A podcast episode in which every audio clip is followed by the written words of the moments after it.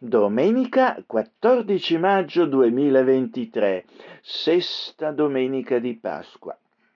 Difficoltà di varia natura rendono dura anche la vita del popolo di Dio, ma, come dice il Salmo 66 che ascolteremo all'inizio del nostro culto, poi ci ha tratti fuori in un luogo di refrigerio e infatti nel Dio di Abramo, di Isacco e di Giacobbe, nel Dio di Gesù Cristo, che troviamo sicuro riposo, forza e ispirazione. Che così possa essere nel nostro servizio di culto oggi. Prepariamocene.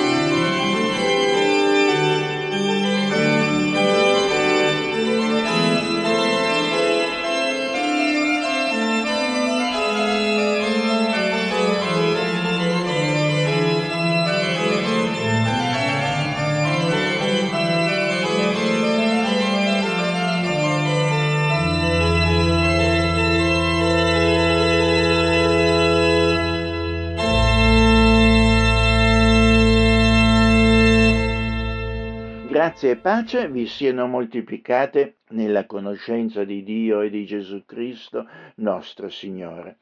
Nel nome del Padre, del Figlio e dello Spirito Santo, un solo Dio benedetto in eterno. Amen. C'è chi vive come se Dio non esistesse, ignorando del tutto di avere dovere e responsabilità verso di Lui. Altri si rapportano con Lui in modo casuale, prendendolo per scontato. Noi invece vogliamo apprendere dagli scrittori biblici che cosa voglia dire accostarsi a lui con santo timore. Ne è esempio il Salmo 66 con il quale vogliamo iniziare il nostro culto. Egli, con la sua potenza, signoreggia in eterno. I suoi occhi osservano le nazioni, i ribelli non si ribellino a lui. Benedite il nostro Dio, o popoli, e fate risuonare la voce della sua lode. Egli ha conservato in vita l'anima nostra e non ha permesso che il nostro piede vacillasse, poiché tu ci hai messe la prova, o Dio, ci hai passate al crogiolo come l'argento, ci hai fatti cadere nella rete, hai posto un grave peso sulle nostre reni, hai fatto cavalcare degli uomini sul nostro capo. Siamo entrati nel fuoco e nell'acqua, ma poi ci hai tratti fuori in un luogo di refrigerio. Io entrerò nella tua casa con olocausti, adempirò le mie promesse, le promesse che le mie labbra hanno proferito, che la mia bocca ha pronunciato nel momento della difficoltà. Io ti offrirò olocausti di bestie grasse, con profumo di montoni, sacrificherò buoi e capri. Venite e ascoltate, e voi tutti che temete Dio, io vi racconterò quello che Egli ha fatto per l'anima mia. Io gridai a Lui con la mia bocca, ed Egli fu esaltato dalla mia lingua. Se nel mio cuore avesse ordito il male, il Signore non mi avrebbe ascoltato.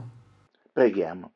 Onnipotente Dio, che mediante la tua parola ci hai chiamati per formare la tua Chiesa, invochiamo il tuo nome per essere riconfermati mediante questo culto nella certezza della tua grazia e dell'avvenire di pace e di vittoria donatoci in Gesù Cristo, tuo Figlio e nostro Signore, benedetto in eterno. Amen. Popoli in coro sono date dell'universo il gran Signor, tutti con giubilo esaltate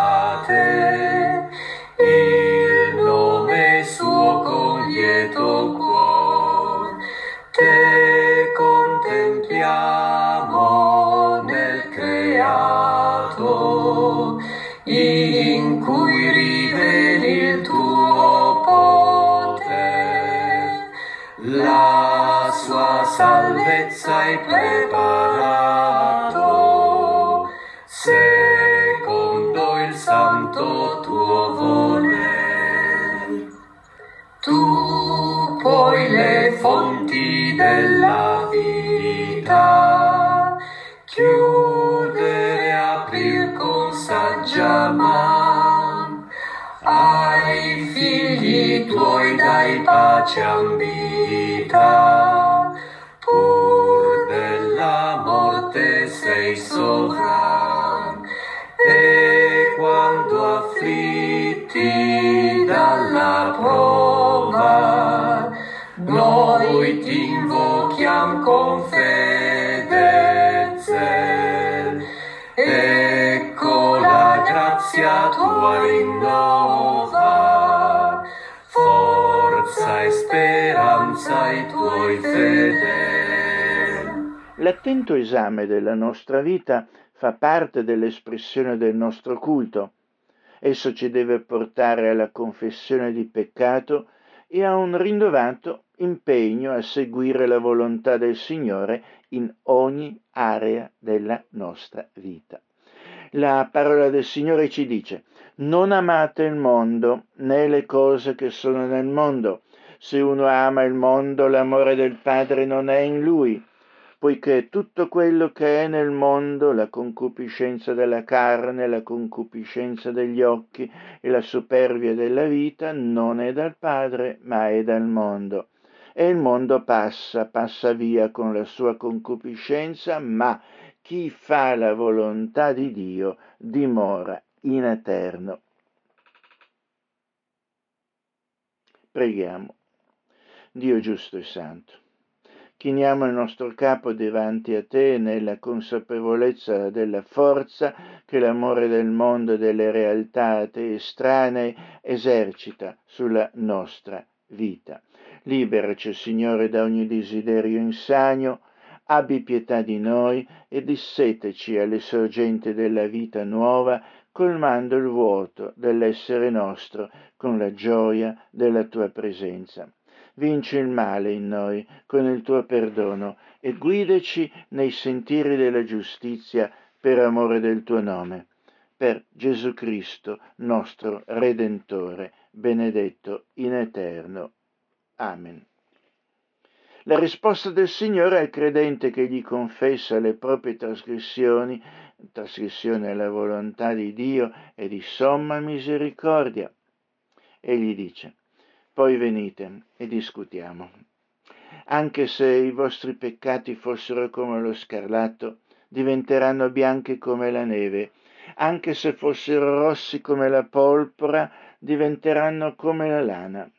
E poi Gesù Cristo ha dato se stesso per i nostri peccati fondandoci sull'opera del Salvatore, dato per le nostre offese e risorto per la nostra giustificazione, A voi tutti che vi pentite e cercate la vostra salvezza in Gesù Cristo, noi possiamo annunciare che i vostri peccati sono perdonati nel nome del Padre, del Figlio e dello Spirito Santo.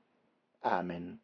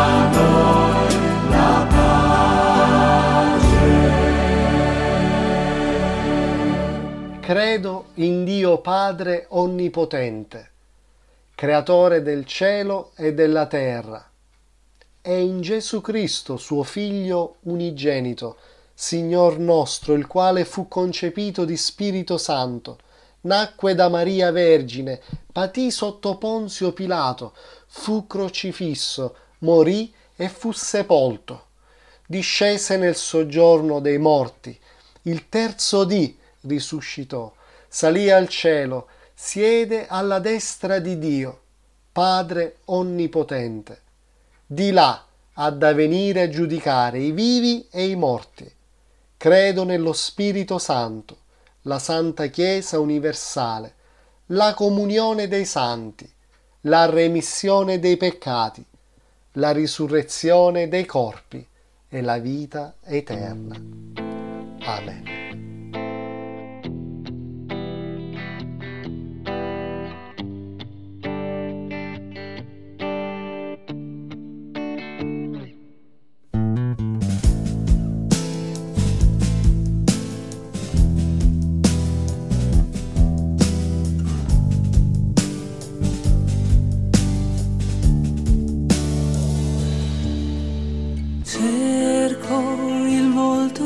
Signore, cerco lo sguardo tuo da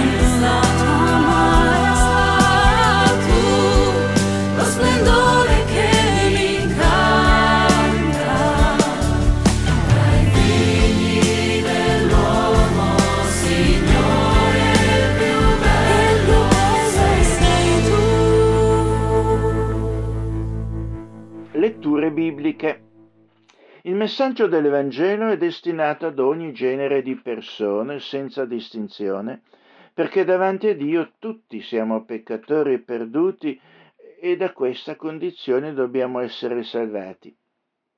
Anche nella colta e multireligiosa città di Atene esso doveva essere annunciato, questo messaggio.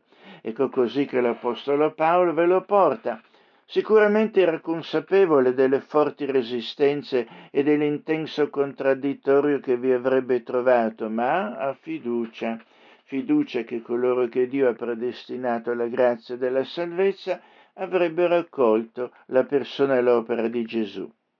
Ascoltiamo la sintesi del suo messaggio ad Atene, come lo riporta il libro degli Atti degli Apostoli. Atti capitolo 17, versi 22-31. E Paolo, stando in piedi in mezzo all'aeropago, disse, Ateniesi, vedo che siete in ogni cosa quasi troppo religiosi, poiché, passando e considerando gli oggetti del vostro culto, ho trovato anche un altare sul quale era scritto al Dio sconosciuto. Ciò dunque che voi adorate senza conoscerlo, io ve lo annuncio il Dio che ha fatto il mondo e tutte le cose che sono in esso, essendo Signore del cielo e della terra, non abita in templi fatti d'opera di mano e non è servito da mani d'uomini come se avesse bisogno di qualche cosa. Egli che dà a tutti la vita, il fiato e ogni cosa. Egli ha tratto da uno solo tutte le nazioni degli uomini, perché abitino su tutta la faccia della terra, avendo determinato le epoche loro assegnate e i confini della loro abitazione, affinché cerchino Dio, se mai giungano a trovarlo, come a tastoni, benché egli non sia lontano da ciascuno di noi. Difatti, in lui viviamo, ci muoviamo e siamo, come anche alcuni dei vostri poeti hanno detto, poiché siamo anche sua discendenza. Essendo dunque discendenza di Dio, non dobbiamo credere che la divinità sia simile a oro, argento o a pietra, scolpiti dall'arte e, dalla, e dalla, dall'immaginazione umana. Dio dunque, passando sopra i tempi dell'ignoranza, ora comanda agli uomini che tutti, in ogni luogo, si ravvedano, perché ha fissato un giorno nel quale giudicherà il mondo con giustizia, per mezzo dell'uomo, dell'uomo che egli ha stabilito ne ha dato prova a tutti, avendolo risuscitato dai morti. Quando si proclama fedelmente l'Evangelo, c'è da aspettarsi che venga resistito e contestato da chi intende rimanere Dio e legge a se stesso. Quando poi l'Evangelo ha successo, esso diventa una minaccia per l'ordine costituito, tanto da generare persecuzioni contro i cristiani come devono comportarsi i cristiani in simili circostanze. L'Apostolo Pietro ne parla nella sua prima lettera. Ascoltiamolo. Prima Pietro, capitolo 3, versi 13-22. E chi vi farà del male se siete zelanti nel bene? Ma anche se doveste soffrire per la giustizia, beati voi. Non vi sgomenti la paura che incutono e non vi agitate, anzi, santificate Cristo come Signore nei vostri cuori, sempre pronti a rispondere a vostra difesa a chiunque vi domanda ragione della speranza che è in voi, ma con dolcezza e rispetto, avendo una buona coscienza, affinché, quando sparlano di voi, siano svergognati quelli che calunniano la vostra buona condotta in Cristo. Perché è meglio, seppur tale la volontà di Dio, che soffriate facendo il bene anziché facendo il male poiché anche Cristo ha sofferto una volta per i peccati, egli, giusto per gli ingiusti, per condurci a Dio, essendo stato messo a morte quanto alla carne, ma vivificato quanto allo spirito. In esso andò anche a predicare agli spiriti ritenuti in carcere, i quali un tempo furono ribelli, quando la pazienza di Dio aspettava ai giorni di Noè, mentre si preparava l'arca, nella quale poche anime, cioè otto, furono salvate attraverso l'acqua. Figura questa, che corrisponde al battesimo, che non è eliminazione di sporcizia dal corpo, ma la richiesta di una buona coscienza verso Dio, il quale ora salva anche voi, mediante la resurrezione di Gesù Cristo, che, essendo andato in cielo, è alla destra di Dio, dove angeli, principati e potenze gli sono sottoposti.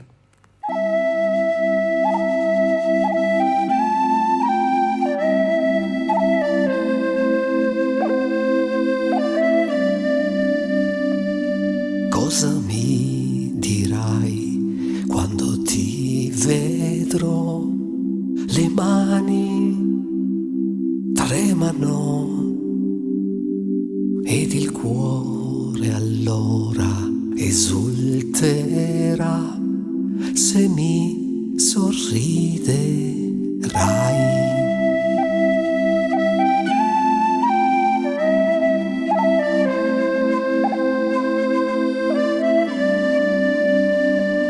Quando poi vedrò lo splendore tuo, l'ansia svanirà momento e riconoscerò l'amore del Signore. Dimmi quando verrai quanta attesa sarà in quel giorno in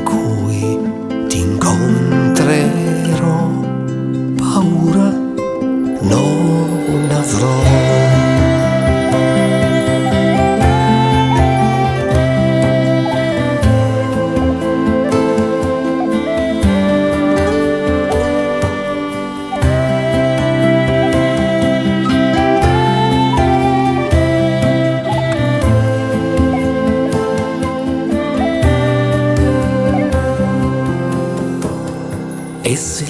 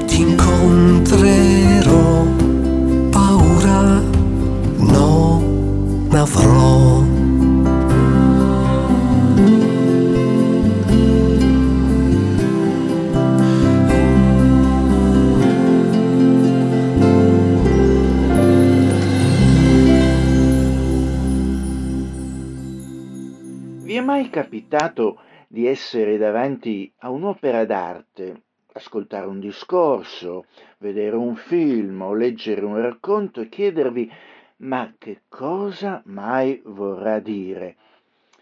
Ne comprendete le parole, vedete ciò che è dipinto, guardate il film, ma non riuscite a dare un senso alle cose che udite e vedete. Vi sfugge completamente. Vi chiedete allora, forse che l'autore era confuso o irrazionale, oppure è perché sono io stupido o poco colto? Forse, ma è più probabile che l'autore abbia voluto o voglia essere appositamente enigmatico in quel che dice, dipinge o rappresenta. E sì, vi sono molte ragioni per le quali uno voglia essere espressamente oscuro e non farsi immediatamente capire. Gli enigmi sulle prime indecifrabili utilizzate dagli, per esempio dagli antichi filosofi o rivelatori di oracoli erano spesso intesi proprio per stimolare la riflessione e il ragionamento logico, per far pensare, per costringere le persone superficiali a usare il cervello, a sviluppare le loro facoltà critiche. Gli enigmi erano spesso mm, pure usati per discriminare l'uditorio, al fine di bypassare i suoi pregiudizi e tenere lontane le persone superficiali. Certo, certo, alcuni chiacchieroni possono essere oggi piuttosto oscuri e ambigui nel loro parlare perché, perché sono in malafede, perché vogliono confondere la gente ed ingannarla con la loro abilità retorica, con i loro paroloni, come fanno certi politici. Ma non è sempre così, grazie a Dio. Mi piace l'arte astratta? Anch'essa è spesso intesa a fare pensare. Vi è un aneddoto che riguarda Pablo Picasso e il suo iconico dipinto Guernica, che raffigura la sofferenza e la distruzione causate dal bombardamento della città basca di Guernica durante la guerra civile spagnola nel 1937. L'opera è considerata un potente simbolo antimilitarista e antifascista. La storia racconta che durante l'occupazione tedesca di Parigi nella seconda guerra mondiale, un giorno un ufficiale nazista avesse visitato lo studio di Picasso. Vedendo una fotografia del dipinto Guernica, eh, l'ufficiale chiede a Picasso, ha fatto lei questo?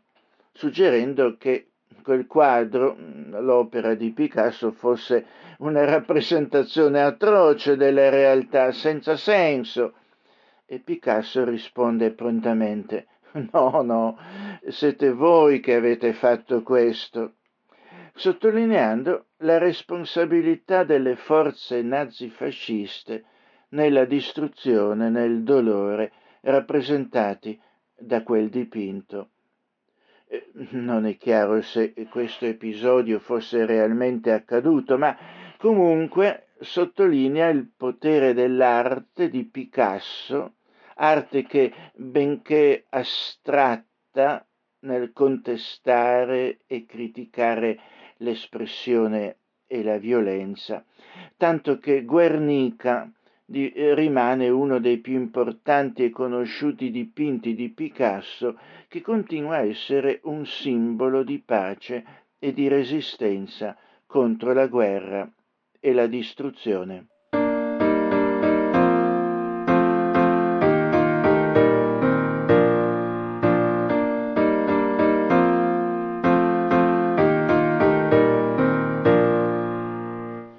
Possiamo sicuramente dire che Gesù fosse un oratore affascinante e anche per questo aveva conquistato molta popolarità. È scritto, essi si stupivano del suo insegnamento perché egli insegnava loro come uno che ha autorità e non come gli scribi. Egli parlava al cuore e alla mente dei suoi ascoltatori insegnando ciò che riguarda Dio e la natura umana e lo faceva come nessun altro sapeva fare. Talvolta però Gesù parlava pure in modo enigmatico, soprattutto quando proponeva loro delle parabole, spesso di difficile interpretazione. Di fatto Gesù sceglieva di essere appositamente ambiguo per impedire ai suoi avversari di incriminarlo sulla base dei loro pregiudizi verso di lui. Il carattere apparentemente criptico e oscuro di certe sue parabole doveva infatti farli riflettere su se stessi. Se non l'avessero fatto, ed essi eh, si ostinassero nella loro malafede e ostilità rifiutando di ravvedersi, ebbene sarebbero stati inevitabilmente esclusi dalla virtù salvifica della sua parola. Questo era particolarmente evidente soprattutto tra i leader religiosi della Gerusalemme del suo tempo. Essi erano a loro dire esperti di religione, ma una volta Gesù dice loro, se Dio fosse vostro padre, amereste me, perché io sono proceduto e vengo da Dio, poiché io non sono venuto da me, ma è Lui che mi ha mandato. Perché non comprendete il mio parlare? Perché non potete dare ascolto alla mia parola? Voi siete dal diavolo, che è vostro padre, e volete fare i desideri del padre vostro. Egli è stato omicida fin dal principio e non si è attenuto alla verità perché non c'è verità in lui. Quando dice il falso parla del suo perché è bugiardo e padre della menzogna e a me perché dico la verità voi non credete. Questo in Giovanni del capitolo 8 dal versetto 42 al 45. Ecco, l'atteggiamento di, eh, di questa gente si sarebbe rivelato una condanna auto-inflitta. Con i suoi discepoli, però, cioè con coloro che lo seguivano con fiducia, desiderando imparare da lui, le cose erano diverse. È scritto infatti, e con molte parabole di questo genere esponeva loro la parola, secondo quello che potevano intendere, non parlava loro senza una parabola, ma in privato spiegava eh, ogni cosa ai suoi discepoli. Che bello avere un insegnante paziente che tenendo conto della nostra capacità di apprendere si prende tempo anche privatamente per spiegarci bene ogni cosa. Questo metodo di insegnamento di Gesù aveva lo scopo di stimolare la riflessione, la discussione e soprattutto la loro crescita spirituale.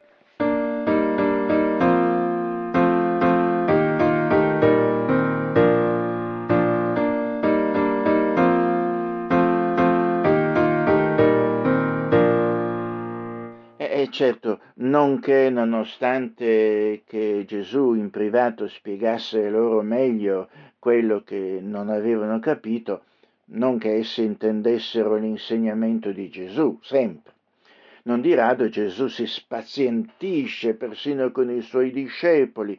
Una volta, una volta quando Gesù preannuncia ai suoi discepoli la sua sofferenza e morte in croce, Pietro, inorridito, trae Gesù da parte e inizia a rimproverarlo. Lui, Pietro, rimproverare Gesù. Ma egli, Gesù, voltandosi verso i suoi discepoli, rimproverò Pietro dicendo, vattene via da me, Satana, tu non hai il senso delle cose di Dio, ma delle cose degli uomini. Certo, certe cose come la necessità della sua sofferenza, morte in croce e risurrezione, i suoi discepoli avrebbero fatto molta fatica a comprenderla. Pensate anche oggi quanti sono eh, quelli che vorrebbero contestare la necessità della morte di Cristo in croce, la necessità salvifica e ancora respingono eh, questo concetto dicendo che è strano, deve essere, deve essere interpretato in un altro modo, non ha senso, insomma. Persino dopo la sua risurrezione, anche Pietro, nel vedere la tomba vuota di Gesù, rimane perplesso perché il Vangelo di Giovanni lo spiega perché non avevano ancora capito la scrittura, secondo la quale egli doveva risuscitare dai morti. Giovanni 29. Di che cosa avevano bisogno i primi discepoli di Gesù per acquisire il senso delle cose di Dio? Di che cosa abbiamo noi bisogno per acquisire il senso delle cose di Dio? Avevano bisogno di quello che va sotto il nome di dono dello Spirito Santo. Avevano bisogno di acquisire, per così dire, un sesto senso per le cose di Dio, quel senso che l'uomo naturale ha perduto.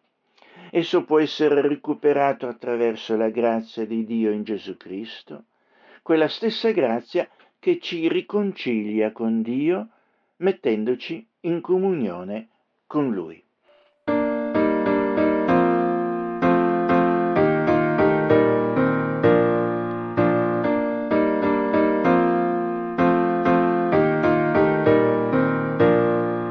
Questo efficace dono dello Spirito Santo che ci apre la mente e il cuore alle cose di Dio, Gesù stesso l'aveva preannunciato ai suoi discepoli nel testo biblico principale di questa riflessione. L'ho lasciato appositamente quasi al termine del nostro discorso di oggi, ma ascoltiamone la lettura.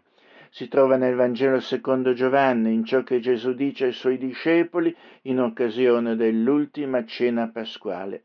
Fa parentesi, se vi sembra che anche questo testo vi sia enigmatico, chiedetevi pure del perché, sulla base di quanto abbiamo già osservato finora. Giovanni, capitolo 14, versi dal 15 al 21. Se voi mi amate, osserverete i miei comandamenti. Io pregherò il Padre ed egli vi darà un altro consolatore, perché stia con voi per sempre, lo Spirito della verità, che il mondo non può ricevere, perché non lo vede e non lo conosce. Voi lo conoscete perché dimora in voi e sarà in voi. Non vi lascerò orfani, tornerò a voi. Ancora un po' e il mondo non mi vedrà più, ma voi mi vedrete, perché io vivo e voi vivrete. In quel giorno conoscerete che io sono nel Padre mio e voi in me e io in voi.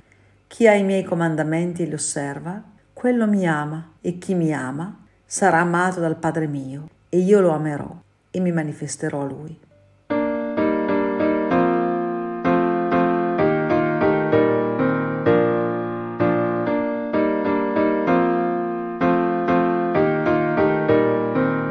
Pensate alle vostre esperienze scolastiche. Non è forse consolante finalmente capire e saper risolvere un problema di matematica, di chimica, di informatica, oppure una questione filosofica. Il dono a cui Gesù qui si riferisce è una speciale presenza di Dio in noi, suoi discepoli, una speciale presenza che egli chiama il consolatore, in greco il paraclito. Si potrebbe anche tradurre come aiutante, assistente, consigliere o anche avvocato. Spesso abbiamo bisogno, non è vero, di un tutore, di un insegnante di supporto che venga ad aiutarci nei nostri studi. Dobbiamo pagarlo e fissarne gli appuntamenti. Qui però si fa riferimento al dono permanente e gratuito di qualcosa, o meglio, di qualcuno che viene a dimorare in noi. È una realtà che molti eh, siano dominati da spiriti malvagi. Lo percepiamo chiaramente dalle loro parole, azioni di influenza che li porta ad essere bugiardi e a fare del male agli altri. Talora scopriamo anche in noi eh, tendenze contraddittorie. L'Apostolo Paolo scrive perché il bene che voglio non lo faccio, il male che non voglio, quello faccio. Ora, se ciò che non voglio è quello che faccio, non sono più io che lo compio, ma il peccato che abita in me. E questa è la condizione di quello che la scrittura chiama l'uomo naturale corrotto dal peccato, cosa che in parte vi è anche nel cristiano rigenerato. Qui però il dono promesso da Gesù, lo spirito della verità, lo spirito di Dio, eh, che, lo spirito santo di Dio che venendo a dimorare nel cristiano ha sia un effetto cognitivo, perché ci fa comprendere il senso delle cose di Dio. Un esempio di, questo, di queste è che ci fa conoscere, intendere chi è Gesù e il senso della sua missione salvifica. Esso ci dà una nuova percezione spirituale, una capacità di discernimento che non avevamo prima su Dio, su noi stessi, sulle realtà che ci circonda. Inoltre esso ha un effetto etico e morale che ci porta ad amare sempre di più il Salvatore Gesù Cristo, il nostro prossimo, come pure ad amare e ubbidire la legge di Dio, i comandamenti, incarnata in Gesù. Questo è il dono che ha reso i profeti e gli apostoli il fondamento su cui è edificata la Chiesa cristiana. E questo è pure il fondamento della nostra fede personale, quando noi ecco, acquisiamo per dono di Dio la capacità di comprendere chi è Gesù, il suo insegnamento, la sua opera e lo applichiamo nella nostra vita. Questo spirito della verità il mondo non lo può ricevere perché non lo vede, non lo conosce, dice Gesù ed è riservato a quei cristiani che lo anelano, lo desiderano, lo chiedono a Dio, consapevoli della necessità che hanno proprio di questo dono. L'Apostolo Paolo ne parla in questo modo. Come è scritto, le cose che occhio non ha visto, che orecchio non ha udite e che non sono salite in cuor d'uomo sono quelle che Dio ha preparate per coloro che lo amano. A noi Dio le ha rivelate per mezzo dello Spirito, perché lo Spirito investiga ogni cosa, anche le cose profonde di Dio. Nessuno conosce le cose di Dio se non lo Spirito di Dio. Ora, noi non abbiamo ricevuto lo Spirito del mondo, ma lo Spirito che viene da Dio affinché conosciamo le cose che ci sono state donate da Dio e noi ne parliamo non con parole insegnate dalla sapienza umana, ma insegnate dallo Spirito. Ma, continua l'Apostolo Paolo, l'uomo naturale non riceve le cose dello Spirito di Dio perché gli sono pazzia e non le può conoscere perché si giudicano spiritualmente. Poiché chi ha conosciuto la mente del Signore da poterlo istruire, ma, conclude l'Apostolo, noi abbiamo la mente di Cristo. Tutto questo lo trovate in 1 Corinzi capitolo 2 dal versetto 6 al 16.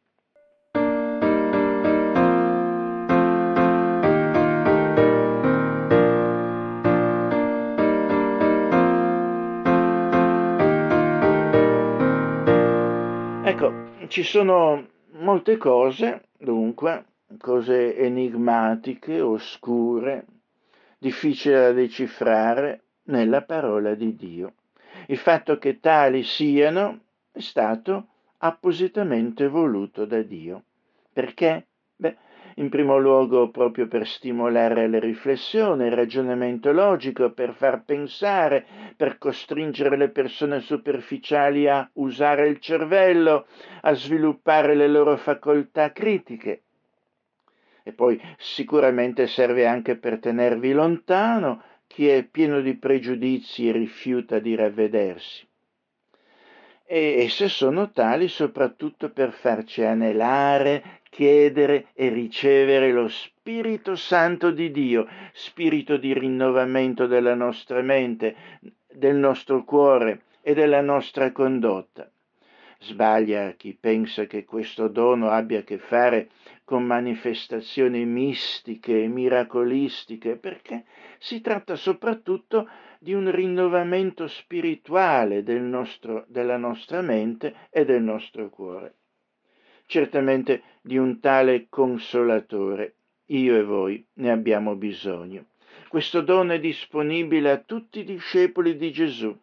Gesù che disse, se dunque voi che siete malvagi sapete dare buoni doni ai vostri figli, quanto più il vostro Padre Celeste donerà lo Spirito Santo a coloro che glielo domandano. Lo Spirito Santo, quando dimora nel cuore del cristiano, è infatti il solo e vero vicario di Cristo. Cristo è presente oggi nel credente anche attraverso eh, questo particolare dono.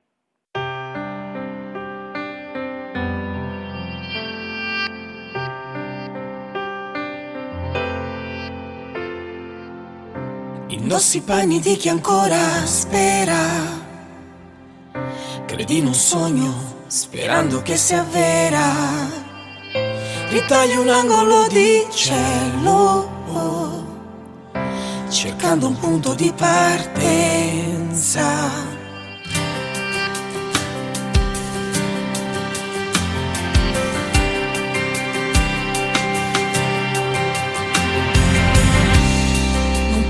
partenza, si chiama assenza, accordi la tua vita su una scala di ricordi, ma ricorda, se il gioco è troppo facile, qualcosa da pagare c'è.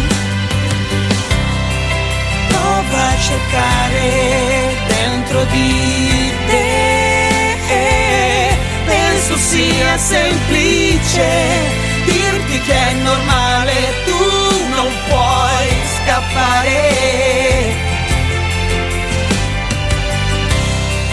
Dentro al tuo cuore hai la verità, sta bussando alla porta, sappi che a volte ciò che sembra non è. Con Dio tutto è possibile. Spesso commettiamo errori e anche il più convinto vende il vento, ma il vento non si compra. Siamo superstiti in un mondo di illusioni, ma chi mi manda mantiene le promesse. Prova a cercare dentro di te penso sia semplice dirti che è normale, tu non puoi scappare.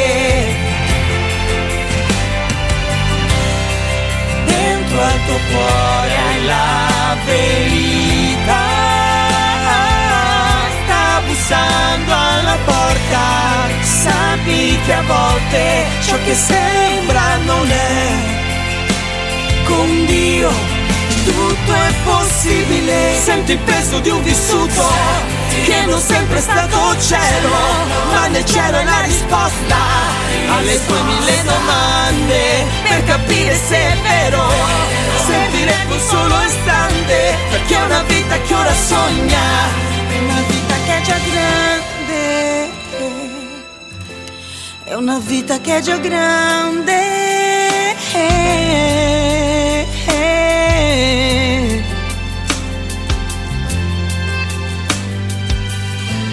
Servirebbe un solo passo pero renderla importante. Yeah.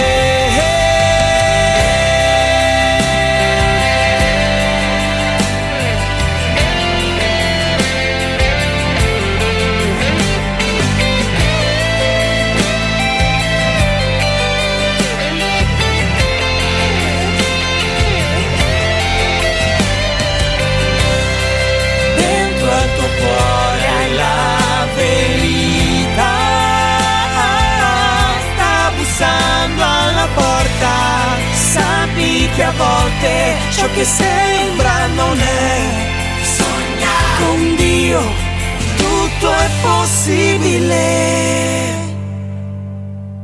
O Dio, hai preparato per coloro che ti amano cose buone che superano e vanno al di là della nostra comprensione e della nostra immaginazione. Infondi nei nostri cuori un tale amore verso di te, affinché noi ti possiamo amare in ogni cosa e soprattutto che noi possiamo ottenere le tue promesse, che superano ogni cosa che possiamo desiderare, per mezzo di Gesù Cristo nostro Signore, che vive e regna con te e con lo Spirito Santo, un solo Dio, nei secoli dei secoli.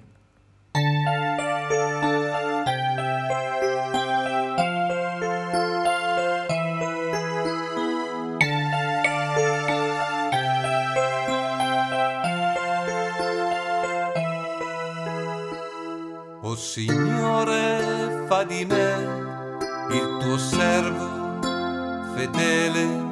O Signore, fa di me uno strumento della tua pace. Dove odio, che io porti l'amore. Dove offesa, che io porti il perdono dove discordia, io porti l'unione, dove dubbio, io porti la fede, dove errore, io porti la verità, dove tormento, io porti la speranza dove tristezza io porti la gioia, dove buio io porti la luce. O maestro, fa ch'io non cerchi tanto ad essere consolato quanto a consolare, ad essere compreso quanto a comprendere, ad essere amato quanto ad amare, poiché si è dando che si riceve, perdonando che si è perdonati, morendo che si resuscita a vita eterna.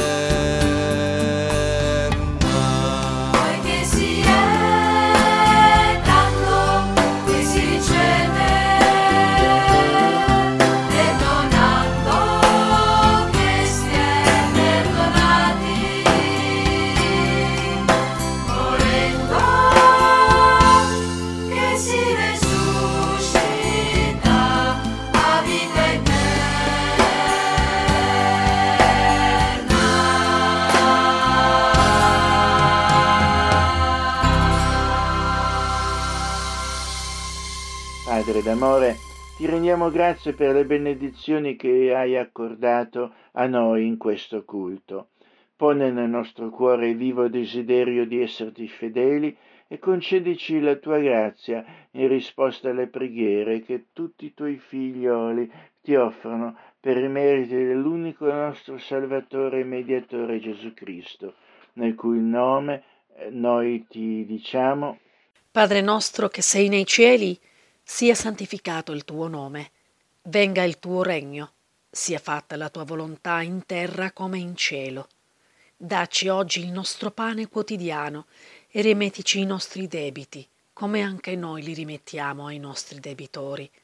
E non esporci alla tentazione, ma liberaci dal maligno, poiché tuo è il regno, la potenza e la gloria in sempiterno. Amen ricevete la benedizione da parte del Signore.